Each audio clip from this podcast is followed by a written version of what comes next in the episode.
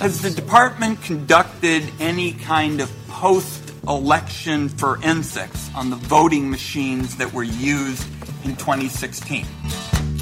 No. No, they haven't. They still haven't. Ah, no, it ain't. I'm so scared in case I fall off my chair. And I'm wondering how I'll get down the stairs. Clowns to left of me, jokers to the right. Here I am, stuck in the middle with you. Here I am. Yes, I'm stuck in the middle.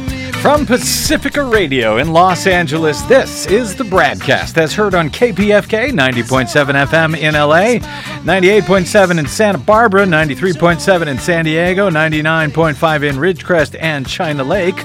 Also in California, in Red Bluff and Redding on KFOI, Round Mountains KKRN, and Eureka's KGOE. Up in Oregon on the Central Coast on KYAQ, Cottage Grove's KSO, and Eugene's KEPW in Lancaster, Pennsylvania on WLRI, Maui, Hawaii's KAKU. In Columbus, Ohio on WGRN, Palenville, New York's WLPP.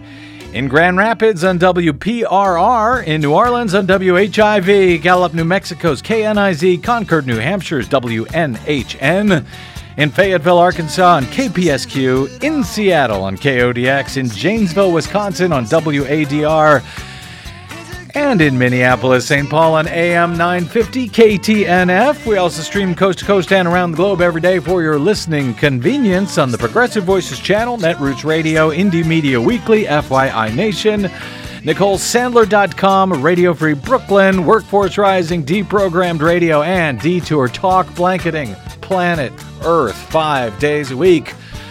I'm Brad Friedman, your friendly investigative blogger, journalist, troublemaker, muckraker, and all around swell fellow, says me from BradBlog.com. Thank you very much for joining us today. We got a lot of news to get to, so let me start here. Democratic presidential candidate Steve Bullock, the two term governor of Montana, has dropped out of the presidential race as of Monday. By the way, did you even know he had dropped in? That after falling short of qualification requirements for multiple debates and failing to collect notable support in polling. He was the second candidate, yes, the second, to drop out in the past two days. Joe Sestak, a former U.S. representative from Pennsylvania, ended his campaign on Sunday. So even if you did know that Bullock was in, I bet almost every single one of you did not know that Sestak was also running. Desi Doyen, did you know that Joe Sestak was also running? Um, sure I did. Yes, of course I did. liar, such a liar. Uh, so Sestak's out, Bullock's out. Bullock uh, touted himself as the only candidate to have won in 2016, and this is true, in his reelection effort for governor in a state where Donald Trump also claimed victory. That is true. In 2016, Trump won Montana by more than 20 points. And on that very same statewide ballot, Bullock won his reelection as governor by nearly five points. That is no small feat. And while uh, more conservative than a fair amount of the Democratic 2020 field, he was a bulldog on campaign finance reform and, and dark money in our elections. He fought like hell as governor of Montana and attorney general before that for Montana's strict campaign finance laws and bars on corporate donations. Uh, after the disastrous Citizens United ruling back in 2010, he also fought like hell to successfully expand Medicare under the Affordable Care Act to tens of thousands of Montanans. Again, in a very red state, but alas, it was not to be. The uh, more conservative Democratic lane seems to have been largely overtaken by folks like Minnesota Senator Amy Klobuchar, who keeps talking about p- backup paper ballots and makes my head explode. Uh, and uh, and Pete Buttigieg, the mayor of South Bend, Indiana, he also tried to claim the mantle as a more moderate figure from a red state. So Bullock, uh, w- the, the most maddening part here to me, perhaps the only maddening part to me, is that he will not run, according to his uh, campaign communication director, he will not run for Montana's U.S. Senate, which is up for grabs in 2020 which is a shame. And a great disappointment because he's a very popular Democrat in an otherwise very red state. He would have a very good chance of defeating Republican Senator Steve Daines, who is up for reelection in 2020 when winning back the U.S. Senate for Democrats has never been more important.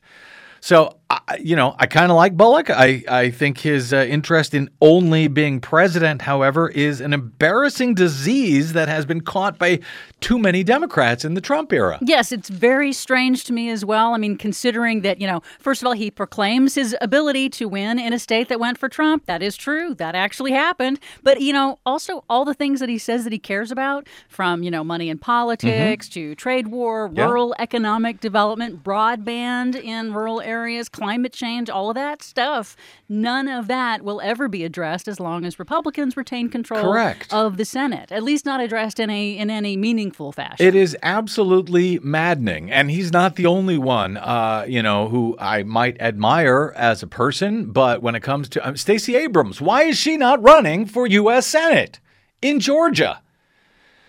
Uh, what's the other guy who's already dropped out down in Texas? Uh, Beto O'Rourke. Well, Why Beto is he not O'Rourke yeah. has a different issue because What's there's his issue? already a couple of uh, of declared candidates. There's Yeah. Christina Ramirez, who is uh, making gains in Texas Okay. as uh, you know in the primary for the uh, the Texas Senate race. So it could be that because she's already established, he's not going to bigfoot her in the middle of that. But I don't know about Steve Bullock. I think he's got every right and reason, and actually should.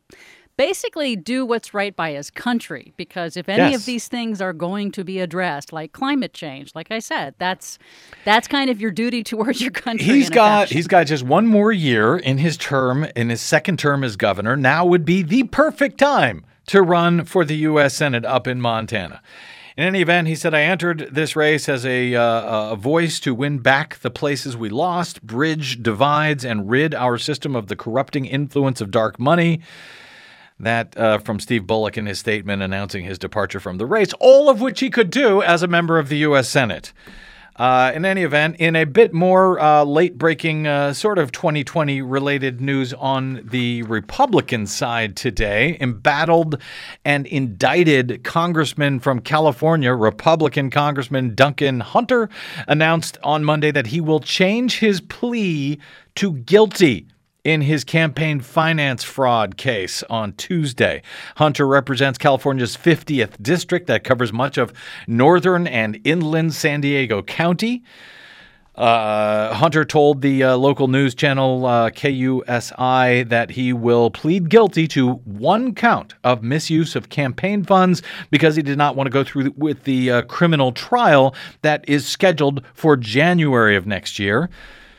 So, just a month away, he said it's important to not have a public trial for three reasons, and those three reasons are my kids. I think it'd be really tough for them. Yeah, it would be hard for them, Duncan. By the way, uh, whatever happened to those ISIS members that you knew for a fact? That you were told by Customs and Borders officials had been detained, sneaking over the border from Mexico. You promised evidence on that, but it never came. Uh, and anyway, uh, as to the indictment, uh, the congressman admitted he, quote, did make mistakes. Well, Hunter and his wife, Margaret, were both co indicted last year in August uh, for misusing some $250,000 in campaign donations. They used them for personal expenses, lavish personal expenses. His uh, his wife pleaded guilty in the case in June after Duncan threw her under the bus, blaming her for what happened. Among the things they were accused of uh, of doing was passing off some of their lavish expenses, like purchases of golf golf clothes at expensive country clubs, as charitable contribu- contributions to veterans. Because he's one hell of a guy, always looking out for the troops. It is unclear if uh, Hunter plans to resign, however, from his seat in the U.S. House or if he will run yet again, as he did last time in 2018 under indictment. As Republicans like uh, Chris Collins of New York, uh, the, the by the way, the first congressman to endorse Donald Trump back in 2016, he also ran last year despite being indicted before he resigned in disgrace in 2019 and pled guilty to insider trading and lying to the FBI. You know, as Republicans do. you know, family values Republicans. But we will get to uh, some much more uh, crucial concerns about the 2020 election shortly, along with your calls on that, if I have time, and anything else uh, that may be on your mind after what I hope was a peaceful Thanksgiving holiday weekend for you and yours. I hate to ruin it by bringing you back to reality, but I guess that's what I do. Uh, first up, uh, a mercifully quick update on the ongoing impeachment inquiry of Donald J. Trump, as I hope to get to a number of items that we have not been able to while we've been in sort of special impeachment coverage uh, mode here for uh, damn near every day on the BradCast over the past two or three weeks. Uh, so, very quickly, the House Intelligence Committee will vote on Tuesday night according to the latest schedule, to approve its committee report on the impeachment investigation into Donald Trump. That follows several weeks of closed door and then public, often riveting impeachment hearing testimony in that committee, chaired by uh, Congressman Adam Schiff. Happens to be my congressman here in Los Angeles. Uh, Politico and AP reported over the weekend that Intelligence Committee members will begin reviewing a draft of this report on Monday. And after that Intelligence Committee report is approved, likely on Tuesday night, it will then be sent to the House Judiciary Committee, which is chaired by Congressman Jerry Nadler of New York. Judiciary will then hold its own impeachment hearing on Wednesday of this week, its first in this matter uh, as part of its process to draw up official articles of impeachment against the President of the United States. Those articles will then be debated and voted on by the House Judiciary Committee. And if approved, they will then be sent to the full floor of the House for a vote. And then, if approved by a majority of the full House, that uh, those articles of impeachment will then be sent to the U.S. Senate, where a trial on the removal of the president will begin. That is the current, very general plan. How long that takes or how it changes along the way remains anybody's guess, though the general plan is thought to be that the vote on articles of impeachment in the full House will take place at some point before Christmas. Do I have that right, Des? Is that uh, am I remembering all of this correctly? Yes, as far as you know, yes. okay. The, the House vote is scheduled no later than Christmas Day, but of course, all of this could be changed. by scheduled new stuff. Yes, scheduled is an overstatement. I think it's Yeah. hoped for before Christmas. And so they hope that if there's going to be a vote on the floor of the House, it will take place on impeachment of the president before Christmas. Merry Christmas, Mr. Trump. And then with any trial in the Senate, if that is to happen, that would come at some point after the first of the new year, as early as January. So now we're in December. Then we'll uh, be in uh, January for a trial for removal of the President of the United States in January. And then the very first votes for the 2020 presidential campaign will be cast in the Iowa caucus on Monday, February 3rd followed by the New Hampshire primary just over one week later on Tuesday, February 11. All of this madness is go- now going to begin running on top of each other uh, in in the in the weeks ahead, making it even more difficult to cover. But I'm getting ahead of myself because just over uh, two weeks later, after New Hampshire, then Nevada caucuses, and then the South Carolina primary happens, then California will be voting on Super Tuesday, just three days after South Carolina, with about a dozen other states on March 3rd. But again, I'm getting ahead of myself. Not supposed to be on elections yet. I'm still supposed to be on impeachment. But now is a great time to request, if you live in Los Angeles, to request a vote by mail ballot for the primary uh, here in LA County, since you will otherwise be forced. If you don't, you'll have to vote on a 100% unverifiable touchscreen computer at the polling place for the first time in 2020. And the only way that you will be able to vote on a hand marked paper ballot is with a vote by mail ballot that you hopefully will drop off in person after filling it out by hand instead of mailing it in. Drop it off in person on election day on March 3 next year. Because if you mail yours in, by the way, too early, you risk your candidate having dropped out of the race entirely by the time we get to Super Tuesday with all of those uh, four states going uh, through one week after another in February. A lot of these candidates are going to drop out. So get a vote by mail ballot, but don't mail it in. Deliver it on Election Day, March 3rd, Super Tuesday. Plus, delivering it in person maximizes the chance of your ballot actually being counted and counted accurately. But again, I'm ahead of myself. So, uh, on Sunday night, yes, back to impeachment. On Sunday night, the White House said that they will not participate in the House Judiciary Committee's first impeachment hearing on Wednesday, but they left open the possibility that it may uh, that they may take part in uh, in in future proceedings. In a letter to the committee chair, uh, Congressman Nadler, the White House counsel Cipollone said uh, called the hearing, which will explore the quote, historical and constitutional basis of impeachment. He called that unfair, writing that an academic discussion cannot retroactively fix an irretrievably broken process. Of course, the only thing that appears to be broken about it, Mr. Cipollone, is that the President of the United States does not like that he got caught leveraging U.S. foreign policy to strong arm Ukraine into doing him a political favor to try and improve his 2020 reelection chances. Other than that, I'm not sure what is broken about this process. This is how it works, actually. But if you are, if you're listening, if you have any idea about why this uh, impeachment process is broken, you can give me a call. Get in line, 818 985 5735. That's 818 985 5735. I would love to know what's so broken about it. Uh, just before air here today, they announced the witnesses for this um, first hearing in the Judiciary Committee on Wednesday. It will be Noah Feldman. They're all four academics, uh, law, law school professors, and so forth. Uh, constitutional experts Noah Feldman of Harvard Law School, Pamela Karlan of Stanford Law School, Michael Gerhardt the, uh, of the University of North Carolina School of Law, and Jonathan Turley of the George Washington University Law School. Those four will be testifying at, what is it, uh, 10 p.m., 10 a.m., I'm sorry, on Wednesday. Uh, 10? 10 a.m. is, is, it 10? Uh, 10 a.m. Uh, actually, I think it's 9 a.m. I'll have to confirm that. Of Oh, I course, hope that it's means 10. that everybody on the West Coast has yeah. to get up early if Very they want to watch it live. At dawn.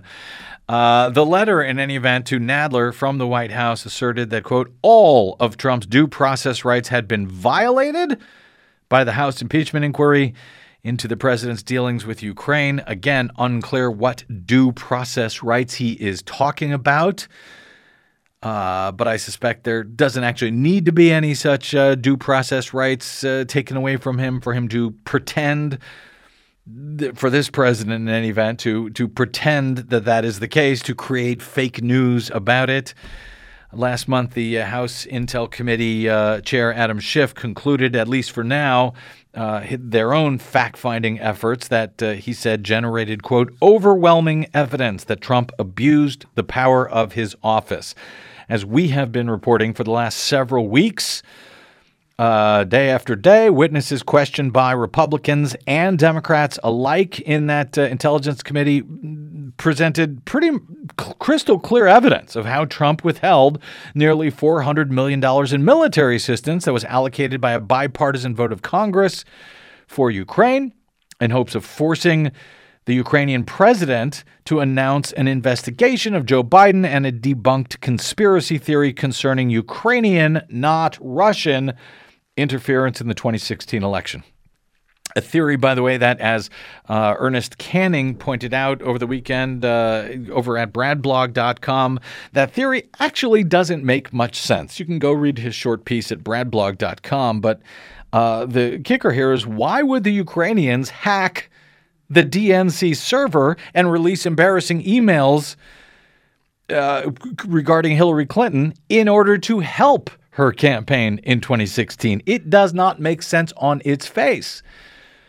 Again, if you know the answer to that question, you can call and, and let me know. 818 985 KPFK. Um, Cipollone, the uh, White House counsel, however, uh, charges in his letter that Schiff had attempted to, quote, concoct a false narrative. Unclear what that false narrative actually is. Inviting the administration now to participate in an after the fact constitutional law seminar with yet to be named witnesses. Well, they've now been named, uh, only demonstrates further the countless procedural deficiencies that have infected this inquiry from its inception. He says if Nadler is, quote, serious about a fair process, uh, the president uh, may participate in future hearings. Nadler had invited Trump and his lawyers last week to attend the hearing on Wednesday and even question the witnesses themselves if they wanted, urging the president in a letter to, quote, stop complaining about the process and instead take part in it. Nadler even extended the Sunday deadline for the White House to respond. He extended it until this Thursday, but Cipollone responded on uh, Sunday night after all. Uh, Nadler had written in his letter that I hope he chooses to participate in the inquiry, talking about the president. Um, either directly or through counsel, as other presidents have done before him. Now, a few hours before air today, Nadler put out a statement in response to Cipollone's uh, Sunday letter.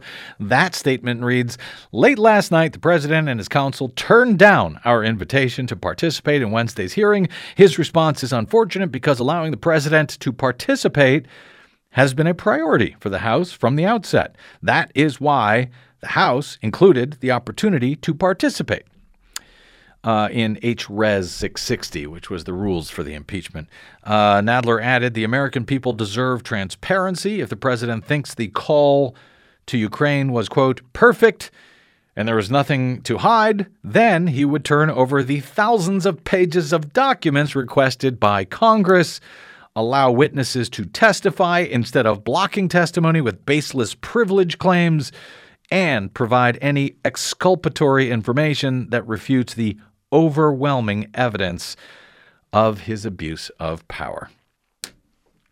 Nadler is absolutely right. All right, let's take a quick break here and we will come back with uh, some, like I promised, some election 2020 stories that should raise the hairs on the back of your neck as they raise mine. Uh, and also some of your calls if you want to ring in 818 985 5735.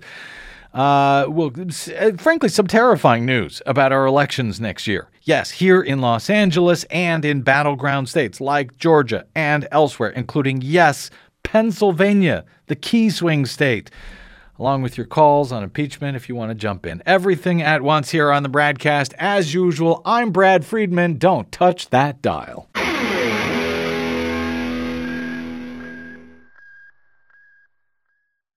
Hey, this is Brad. Do you enjoy your non corporatized, commercial free broadcast? Yeah, me too. But we need your help to stay that way. Please consider supporting the investigative blogging, broadcasting, and muckraking that we do here on the BradCast and the Green News Report and bradblog.com with a donation. It's easy. Stop by bradblog.com slash donate and drop a few dollars in the tip jar. You can make a one time contribution or an automatic monthly donation of any amount you like. It's easy. It'll take you about 60 seconds, and you'll help me and Desi stay on the air to continue our troublemaking and muckraking without the corporate influence of anyone. Got it? Thanks. Stop by bradblog.com slash donate to help us out today.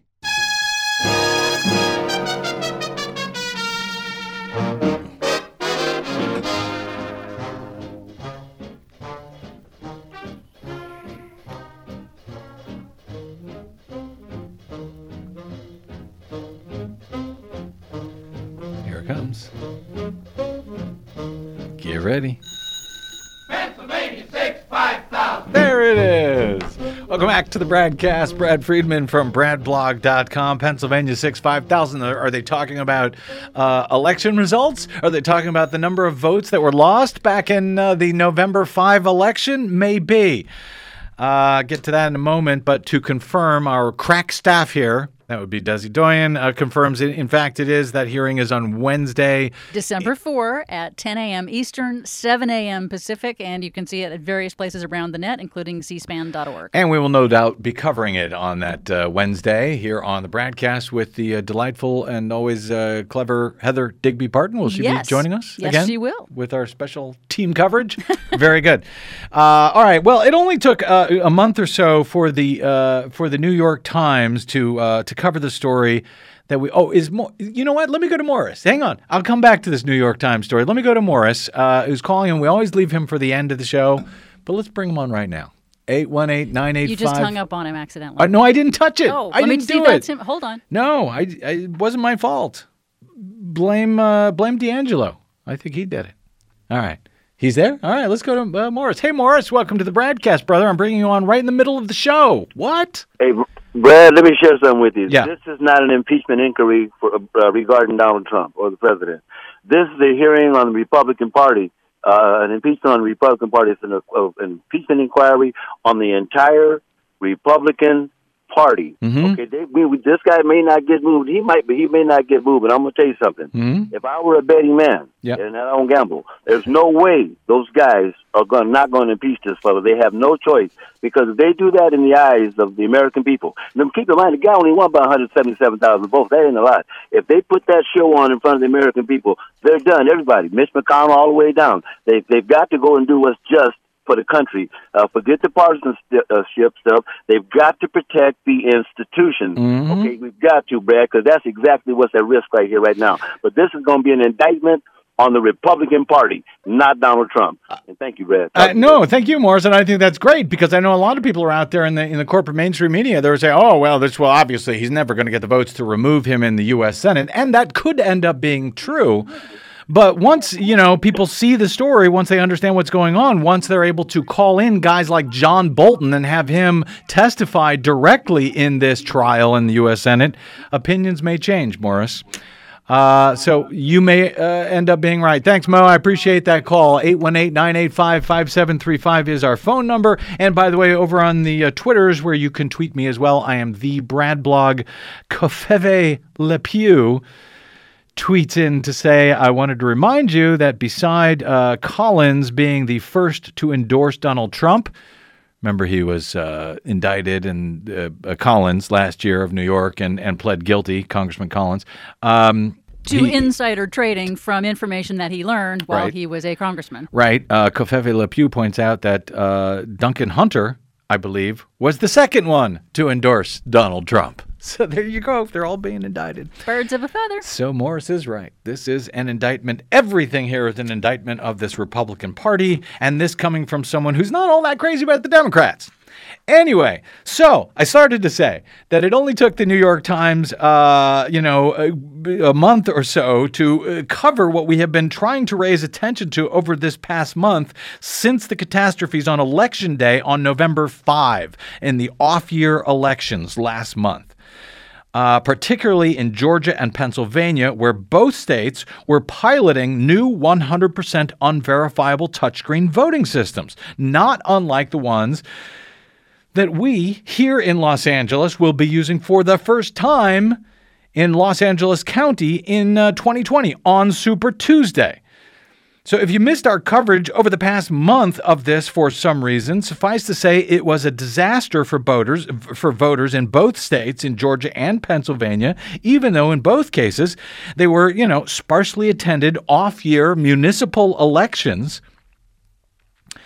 I mean, they didn't even have any big governors' races or anything going on, and yet, despite that, with these new computer systems, brand new, uh, the failures on those systems led to uh, long lines, hour long waits in a number of places in both of those key battleground states for next year's presidential election, which will not be sparsely attended. So, as the New York Times' uh, Nick Corasaniti uh, reported over the holiday weekend, where it was likely very little noticed, but I did. Uh, he reports it was a few minutes after the polls closed here in Easton, Pennsylvania on Election Day when panic began to spread through the county election offices. Vote totals in a Northampton County judge's race showed one candidate, Abe Kassis, a Democrat, had just 164 votes out of 55,000 ballots cast across more than 100 precincts. Some machines reported zero votes for him, which is unlikely given that this is a county where they have the ability to vote for a straight party ticket. So one candidate's uh, zero votes was a near statistical impossibility because certainly someone walked into each of those 100 precincts and voted straight Democratic Party ticket, in which case Abe Kassis should have had at least that one vote. But he didn't. Something had gone terribly wrong. Uh, it, it, uh, yes, I have been warning uh, as much uh, for years. And I love New York Times says uh, something had gone quite wrong. Well, yes. Uh, very often in the run up to the November 5 election, uh, as Pennsylvania was selecting this very new 100% unverifiable touchscreen voting system to replace its old 100% unverifiable touchscreen voting system, I had been warning about the concerns, the concerns that uh, became a reality on November 5 back to the Times here, with clearly faulty results in at least the judges' election. Officials began counting the paper backup ballots that were generated by the same computer touchscreen machines. The paper ballots showed Kassis winning narrowly by about a thousand points. He, rece- he received not uh, 164 votes, but rather 26,142 votes, at least according to the paper. Uh, but of course, nobody actually knows if even one of those so called paper backup ballots, as the Times described them, uh, was actually verified by any voter as reflecting his or her intent. That is the nature of computer marked ballots. Again, this is the same type of system that we will be forced to vote in, to vote with, to use at least at the polling places here in Los Angeles County for the first time in our history, beginning in 2020 at the March 3rd Super Tuesday primary. Here in LA County, the nation's most populous voting jurisdiction. Uh, back to the Times. Matthew Munsey, the chair of the Northampton County Democrats in Pennsylvania, who, along with Lee Snover, the chair of the Northampton County Republicans, uh, was among the observers as county officials worked through the night to try to feed the paper ballots by hand through these scanning machines. People were questioning, and even I questioned, said Munsey, that if some of the numbers are wrong, how do we know that there aren't mistakes with anything else? Good question. And the answer, of course, is we don't. Northampton, Pennsylvania, just like Philadelphia, just like the entire battleground state of Georgia, just like the entire county of Los Angeles and many other counties around the country, will all be voting on these same type of 100% unverifiable systems next year, just like this. And there will be no way, to quote Munsey, no way to know that there aren't mistakes with anything else. The snafu in Northampton County I love media always margin. It's snafu, Des. It's just, uh, or just it's a snafu. it's a glitch, A or it's the voters' fault. It's a hiccup. It's a glitch. It's a snag and a snafu. These are failures. And no, they are not the voters' fault. Anyway, the snafu in Northampton County did not just expose flaws in both the election machine testing and procurement proce- uh, pr- processes, it also highlighted the fears, frustrations, and mistrust over election security that many voters are feeling ahead of the 2020 presidential contest, given how faith in American elections has never been more fragile, says the New York Times. By the way, we don't need faith in elections. We don't need faith. We don't need trust. We need public oversight. We don't run faith based elections in this country, or at least we shouldn't. On these machines, unfortunately, we do, and we will. Uh, in, a, in any event, uh, the problem uh, the problematic machines uh, were also used in Philadelphia and its surrounding suburbs, areas of uh, Pennsylvania that could prove decisive next year in one of the most critical presidential swing states in the country, where Donald Trump is said but never confirmed to have won the state uh, for the first time in decades back in uh, 2016 by just over one half of one percentage point, about 40,000 votes out of 6 million cast in Pennsylvania. And now they're moving to these new machines where the Democratic candidate got zero votes just a few weeks ago. But of course, it was never confirmed in Pennsylvania that Donald Trump actually won the state because it cannot be confirmed because it was run on the state's old unverifiable touchscreens, which are now being replaced with the new ones. And no, the Department of Homeland Security, despite their claims about Russia's attempt to manipulate the 2016 elections, DHS never bothered to examine any of those voting machines in Pennsylvania for evidence of manipulation. Here's uh, once again, uh, in case you don't believe me, the uh, DHS's top elections cybersecurity official, Jeanette Manfra, conceding to Oregon Senator Ron Wyden during a U.S. Senate hearing back in 2017 that no, nobody ever looked at the machines. Has the department conducted any kind of post election forensics on the voting machines that were used in 2016? We have not, our department has not conducted forensics on specific voting machines. Yeah, didn't bother. Why bother? Just, you know, two votes registered for Hillary Clinton instead of Donald Trump in Pennsylvania, Wisconsin, and Michigan, and she, not he, would be the president. But why bother look? Let's just warn people. Let's just scare people that Russia is going to attack our elections, but not bother to look if they already did. And if it wasn't Russia, maybe it was someone else. Maybe it was someone in the state of Wisconsin or the state of Pennsylvania or the state of Michigan. Back to the Times here. In an era where some candidates and incumbents try to challenge or discredit a close loss by questioning the system, either with unfounded allegations of voter fraud or claims of a rigged election, the proper functioning and security of election machines have never been more crucial. Oh, do you think, New York Times? The Times notes, despite, uh, you know, failing to warn about these very systems that are now proliferating the nation before 2020. We warned about what would go wrong in Pennsylvania before it went wrong in Pennsylvania, not a month later. The uh, county GOP chair uh, there um, said, uh, Lee said, uh, there are concerns for 2020, questioning whether the paper ballots generated by the same computer machine that had a digital error could be trusted. She is right, of course, to wonder. She's right to question that. The only thing that could change that equation is a system that uses hand marked paper ballots so that we can know that they reflect the intent of the voter, period. Uh, so, election day there was uh, marred by complaints of long lines, uh, glitch, pro- glitch prone systems, touchscreen systems, as the New York Times calls them, frustrated poll workers. Uh, there has been no, and then they go on to point, there has been no conclusive study as to what caused the machines to malfunction on November 5 of this year. The prevailing theory is that the touchscreens were plagued by a bug in the software. Okay, nice theory. A senior intelligence official, I bet it's Jeanette Manfra, uh, who, who focuses on election security, said that there were no visible signs of outside meddling by any foreign actors. Why would there be visible signs of, of, of meddling inside the machine by a foreign actor? Uh, but in any event, if there was no study, how would they know?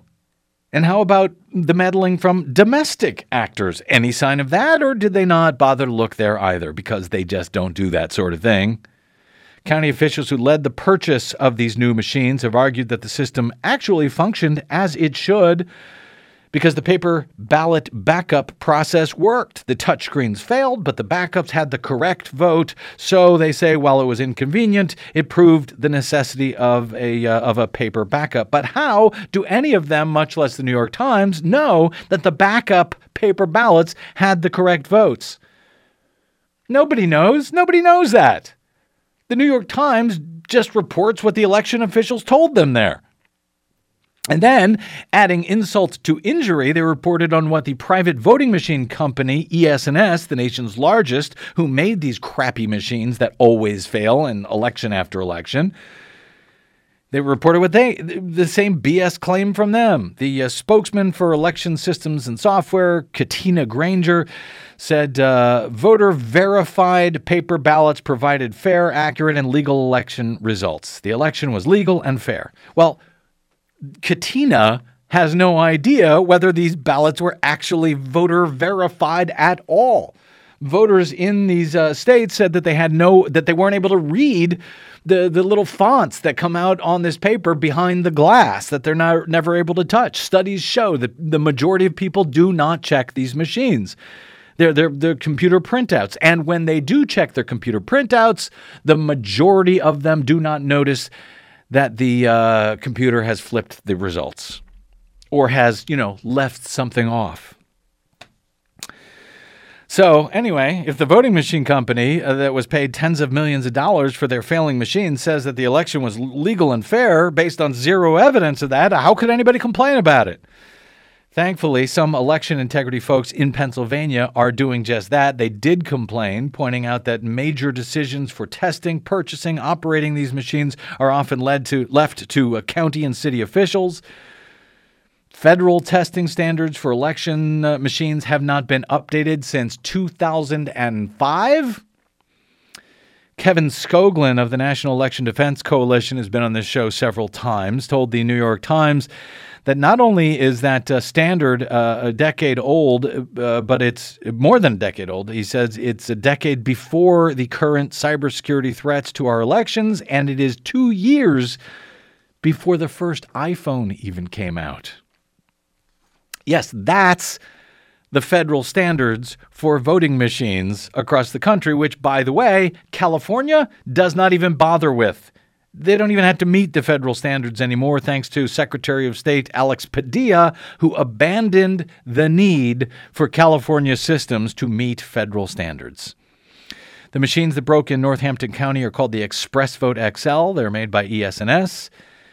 Uh, it failed to count votes on November 5 for an unknown reason, and yet it is among their newest and most high end machines.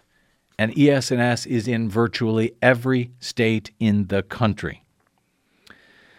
Uh, these machines that they used for the first time in November in Pennsylvania began arriving in the county in August. They went through a federal and state certification process. Deb Hunter, a member of the county election commission there in Northampton, said they were actually lucky that the county judge election went so poorly because that made the problem obvious. What would have happened, she asked, if there was a glitch that got at uh, 10% or 20% of an undercount. She said, That worries me. That worries me going forward.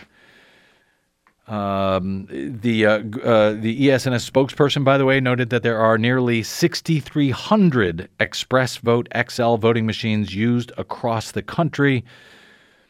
As for Northampton County, some on the city council now have a new goal. They say they want new, simpler paper ballot machines ahead of the presidential election, and they want some of their money back. Oh, I bet they do. I mean, this brings up a lot of different things for all of the states that are adopting these computer marked ballot marking devices. I mean, uh, not just in Los Angeles, where we are expecting a huge turnout. And the impacts of having a malfunctioning machine, even just one, will cause delays for the number of voters who are able to vote. If they have to take that machine out of service to go find out what the hell's wrong with it, Yep. how many people are not going to be able to vote at that voting center? I mean, and Yeah, also, and as what- you've as yeah. you've frequently said, even if everything goes perfectly and Yep. there's nothing wrong with anything, Yeah. we can't know that. Yeah, we There's can't no know that after an election. We just it. have to guess. It You- is you those cannot prove after the faith-based election. elections. So, yeah. that a voter actually ever verified their ballot. And I'll point out one other issue, Desi Doyen, about uh, these. Uh, you know, if if there's a problem with one of the machines on election day, there doesn't even have to be a problem. If people start reporting problems, if people start reporting that the computer has misprinted my vote. And mind you, this is coming from someone who had that happen to them some years ago. Yes, a computer here in Los Angeles misprinted uh, four out of 12 of my votes during a uh, primary back in 2008, the statewide primary. But in any event, if people just start reporting that the computer misprinted my vote, we will have complete and utter chaos in this uh, county because there is no way to prove whether that person is lying or telling the truth. If someone wants to monkey wrench elections across Los Angeles, which is larger than about 40 states, all they have to do is start reporting that the uh, computer is misprinting my vote. And we will have a disaster on Super Tuesday, March 3. Now, of course, I uh, you know hope that the uh, county uh, clerk, uh, county registrar, and county clerk uh, Dean Logan is listening to this show. He won't. He will no longer appear on this show. Um, you know, it's, and I've had a lot. I have a lot of questions for him that he has just stopped answering. But do you have questions? Do you want to talk about any of this? Uh, you know, the systems that are coming here to Los Angeles. Uh, I will try to answer them since the LA County Registrar and County Clerk Dean Logan will no longer appear to, on the show to discuss it for some reason. So feel free to call me right now, 818 985 5735. I will give you my best answer. 818 985 5735. And yes, it is a good time to sign up for vote by mail prior to the March 3 primary here in Los Angeles County so you can get a hand marked paper ballot. But yes, please deliver it in person on election day. Not only, by the way, will uh, Dean Logan not show up on this show anymore, he won't even answer basic questions that I sent him via email about this system. You know, Philadelphia is spending $30 million on their new system, their crap system that did not work on November 5. LA County is spending $300 million on this system. Among the basic questions that Dean Logan simply refuses to answer, um, he won't even, and this is one we know the answer to, but he won't, I guess, commit to it in writing, at least not to me. Will optical scanners tally from these uh, QR codes, these barcodes, rather than the human readable selections that are printed out on these paper ballots with these touchscreens here in LA? He won't even answer that question. The answer yes, they will be using the QR code, not the human readable portion that you might have been able to sort of verify. They're not even going to bother counting that. They're going to count the barcode instead. Why, I asked him, would he not accept Harri Hursti, one of the, a legendary computer security guy. He's the one who runs the DEF CON voting village every year in Las Vegas that has hacked year after year, has hacked voting machines. Um, Harri Hursti agreed to come out and perform penetration tests on the new voting systems here in LA. Dean Logan has not accepted that uh, that offer. He won't explain why. I asked him if he's performed any independent penetration tests of the new systems. If so, where is the documentation of it? He is not sharing that. Uh, I asked the simple question Will voters be allowed to vote by hand marked paper ballot if they prefer at these new voting centers? Uh, or is a vote by mail ballot the only option for that? Well, I think we now know it's the only option.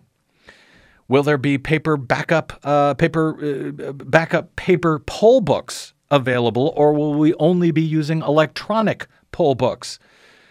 If not, I asked Dean Logan, what is your plan if the electronic poll books don't work due to failure from power outages, for example? Or programming uh, errors, as happened in Georgia on November 5, so people could not vote because the electronic poll books would not work or if there's an internet outage or another failure like that.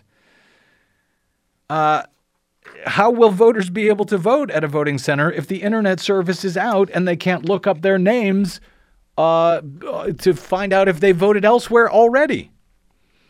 These are all simple questions. I think it's a shame that the county clerk of Los Angeles won't come on this uh, program to answer these uh, troubling questions, especially with all of the ransomware attacks that I'm not going to have time to cover because I want to get to some of these calls, but uh, all the ransomware attacks that have been going down, uh, going down across the country, including yes, in Louisiana, just the day after their recent statewide gubernatorial election in Louisiana that crippled, amongst uh, other statewide agencies, the Louisiana Secretary of State's office. People could not look up their. Um, the results after the election. Had it happened on election day, since Louisiana uses, yes, 100% unverifiable touchscreens across the entire state, had that happened on election day, what then? How would people have voted? What will happen on election day in 2020 if that happens? 818 985 5735 is our phone number. Let's go to Alfredo in Long Beach. Hey, Alfredo, welcome to the BradCast, sir. Thank you. First time I used to uh, listen to you quite a bit when I uh, was driving back and forth I Appreciate it. to work. But my question is, I heard your comment about Alex Padilla, and I must have been asleep when that stunt was pulled off. Is there anything to be done about it? Is there anything that could be done about it? Uh, probably not. Uh, he did this just before he became Secretary of State. He did it when he was a state senator. Uh, the bill was called SB 360, as I recall. Uh, it did away with uh, fe- the, the need for federal testing of our voting machines. It granted the power, essentially, to the Secretary of State to decide uh, pretty much on their own what systems uh, can be certified for use and not certified for use. And then lo and behold, Alex Padilla Yes. became the Secretary of State. That that is such a such a grab for our democracy that it uh, continues to just make me sick. Good. I'm, I'm so so happy your show is on, and uh, and uh, I just keep contributing to KPFK. Thank you, brother. Greatly appreciated, Alfredo. Thanks for that call. 818 985 5735. 818 985 KPFK. Uh, We'll get back to your uh, calls in one moment. Let me take a quick break here, and we will come back with Tim and Reza and whoever else we can get to on the BradCast. I'm Brad Friedman.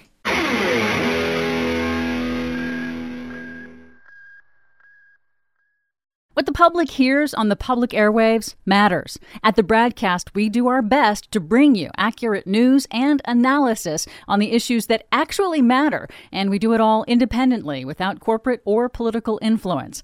But we can't do it without you, now more than ever. Please help us stay on your public airwaves by going to bradblog.com slash donate to help keep us going. That's bradblog.com slash donate.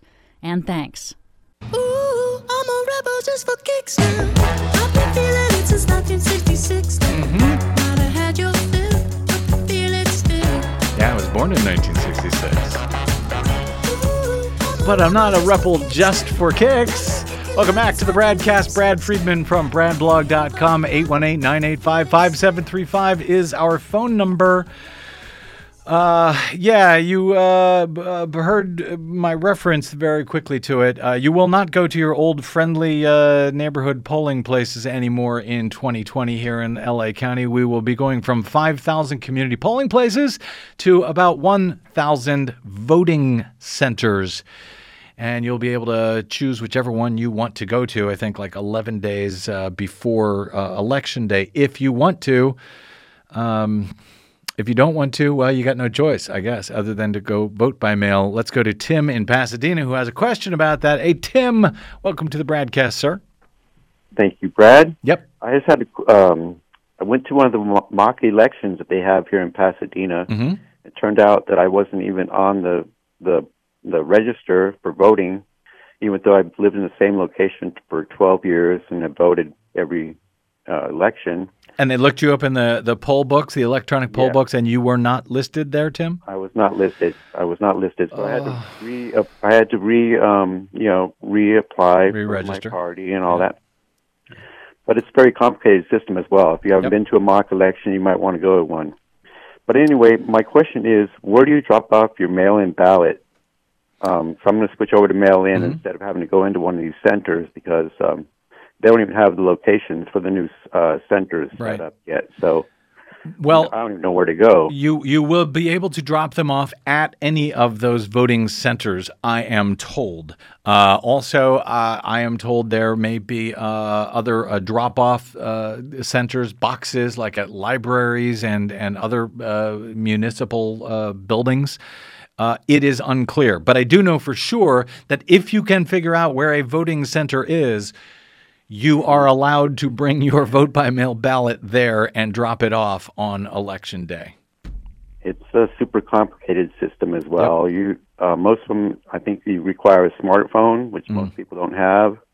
to get a ballot or um, I don't think it to take a requires a smartphone. My understanding of the system Well- is that you can fill out your ballot at home on your smartphone and then come and scan your iPhone into the new voting machine, the barcode there, which will create a new barcode, which will either be correct or not. No one will ever know, Well, Tim. they said the option B was you can take a picture of it, uh, your ballot, and bring it in. Mm-hmm. Option C was, guess what? Provisional ballot. Yep. And by the way, if you are forced to vote on a provisional ballot uh, for any reason, uh, of course, fight like hell for a normal ballot, but do not walk away and not vote. Do not walk away and say, "Oh, it's a provisional ballot." Ballot. I'm not. Those are not counted. The majority of provisional ballots are in fact counted. I think the rate here in L.A. County, Dean Logan had uh, told me back when he used to speak to me was something like 80 or 90 percent. Um, so they do get counted uh, most of them. But uh, yeah, don't don't walk away. Fight like hell. Uh, and like I say, right now, make sure you're registered. Get in Yeah, there and get a vote check. by mail ballot, and then bring it in on election day. Tim. Make Tim. sure you're registered. Yep. Yeah, make sure Yeah. you're registered. Yeah, your Thank story. Bob. that story really bothers me, Tim. That you were not found in the all right. system. Uh, hey, I'm fighting, man. Keep up the good fight. through. Thank you, brother. Yeah, we need you. Later. All right, bye. What happened? Oh, we lost a. Oh, okay. Well, we'll go to Michael in Culver City. Hey, Michael. Welcome to the BradCast, sir. Oh, hi, Brad. I'm just wondering, you know, I've been hearing about these issues uh, Mhm. for many, many years, and, uh, you know, there's all kinds of little uh, mini groups uh, agitating about this, but why isn't there any viable organization that embraces a broad uh, spectrum of people, including uh, including paranoid Republicans, uh, and and you know that actually you know raises some consciousness about this outside of the KPFK uh, Bravo. Mhm. and uh, and uh, you know makes a big public issue of it. Well, there should Well, be, and there are. There, there are some of those groups, uh, some of those nonpartisan groups, these uh, independent watchdogs uh, when it comes to voting systems. But sadly, shamefully, a lot of them have become compromised of late, including, for example, a group that we, you know, used to rely a great deal on called verifiedvoting.org.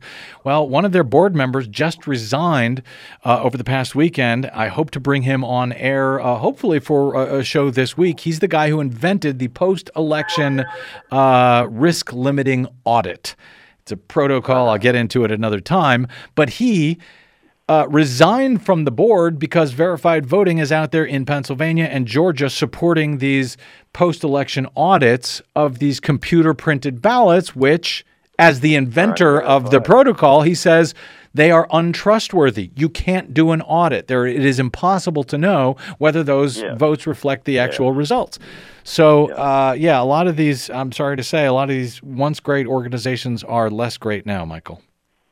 Well, but I mean, do you take this? I mean, have you taken this matter to Common Cause or any other like uh, broader, you know, nonpartisan groups, or the League of Women Voters, and tried to educate them? I mean, League of Women Voters and Common Cause are both supporting these computer, uh, these uh, touchscreen uh, uh, ballot marking devices as well. but have they been educated? Have, you, have people tried to educate them? Oh yes, oh yes, we have. Many of us have. Well, yes, what do you think is yeah. the real uh, deal here? I mean, I know that you know uh, Diebold at one time had a Mm-hmm. relationship. A, a con- you know was a contributor to the Mhm. uh, registrar in uh, I don't know was it Riverside or San Bernardino? Well, let me, uh, and, and I'm only cutting you short here, Michael, because I'm coming up at the top of the hour. But I will say this, for example, no, uh, let me answer real quick to you there. Uh, well, in Philadelphia, there was definitely corruption. The ES&S uh, vendors were found to have wined and dined the election officials to the tune of about $435,000. They were, uh, ES&S was fined about a million dollars. I think it was the largest lobbying fine. That was ES&S just before they bought their brand new Express Vote XL system, which failed. Have Um, taken any contributions from any of these companies? sorry? Has Alex Padilla taken any contributions from any of these companies? I don't know. I haven't looked it up, but it would not surprise me. But I don't know. I can't say one way or another. And I think a lot of these election officials, they just want it to be easy. They think, oh, computers are easy. That way we don't have to have a whole bunch of paper and actually count them, despite the fact that computer security experts say that is the best and only secure way uh, to run an election. Michael, I appreciate your call muchly. Thank you, sir. Sorry to cut you off here. Uh, thanks for ringing in. Thanks for giving a damn. Thanks to all of you for uh, giving a damn. And I'll just keep yelling and screaming, I guess, until action is taken. And I'll just keep reminding folks to check your registration frequently and tell your friends and family as well to check their registration and to help out a new voter near you who may be totally unfamiliar with this entire crazy process that we have these days. Well said. Thank you very much to our producer, Desi Doyen, to our board operator today, D'Angelo Jones, to all of our callers, and to all of you for spending a portion of your day or night with us. If you missed any portion of today's show, download it anytime for free at bradblog.com. Drop me email if you like. I'm bradcast at bradblog.com. On the Facebooks and the Twitters, I am the Brad Blog. And my thanks, as ever, to those of you who help keep us going by stopping by bradblog.com slash donate, particularly those of you who keep us in mind for your end of year giving. bradblog.com slash donate. That is it. Until we meet again tomorrow, I'm Brad Friedman. Good luck, world.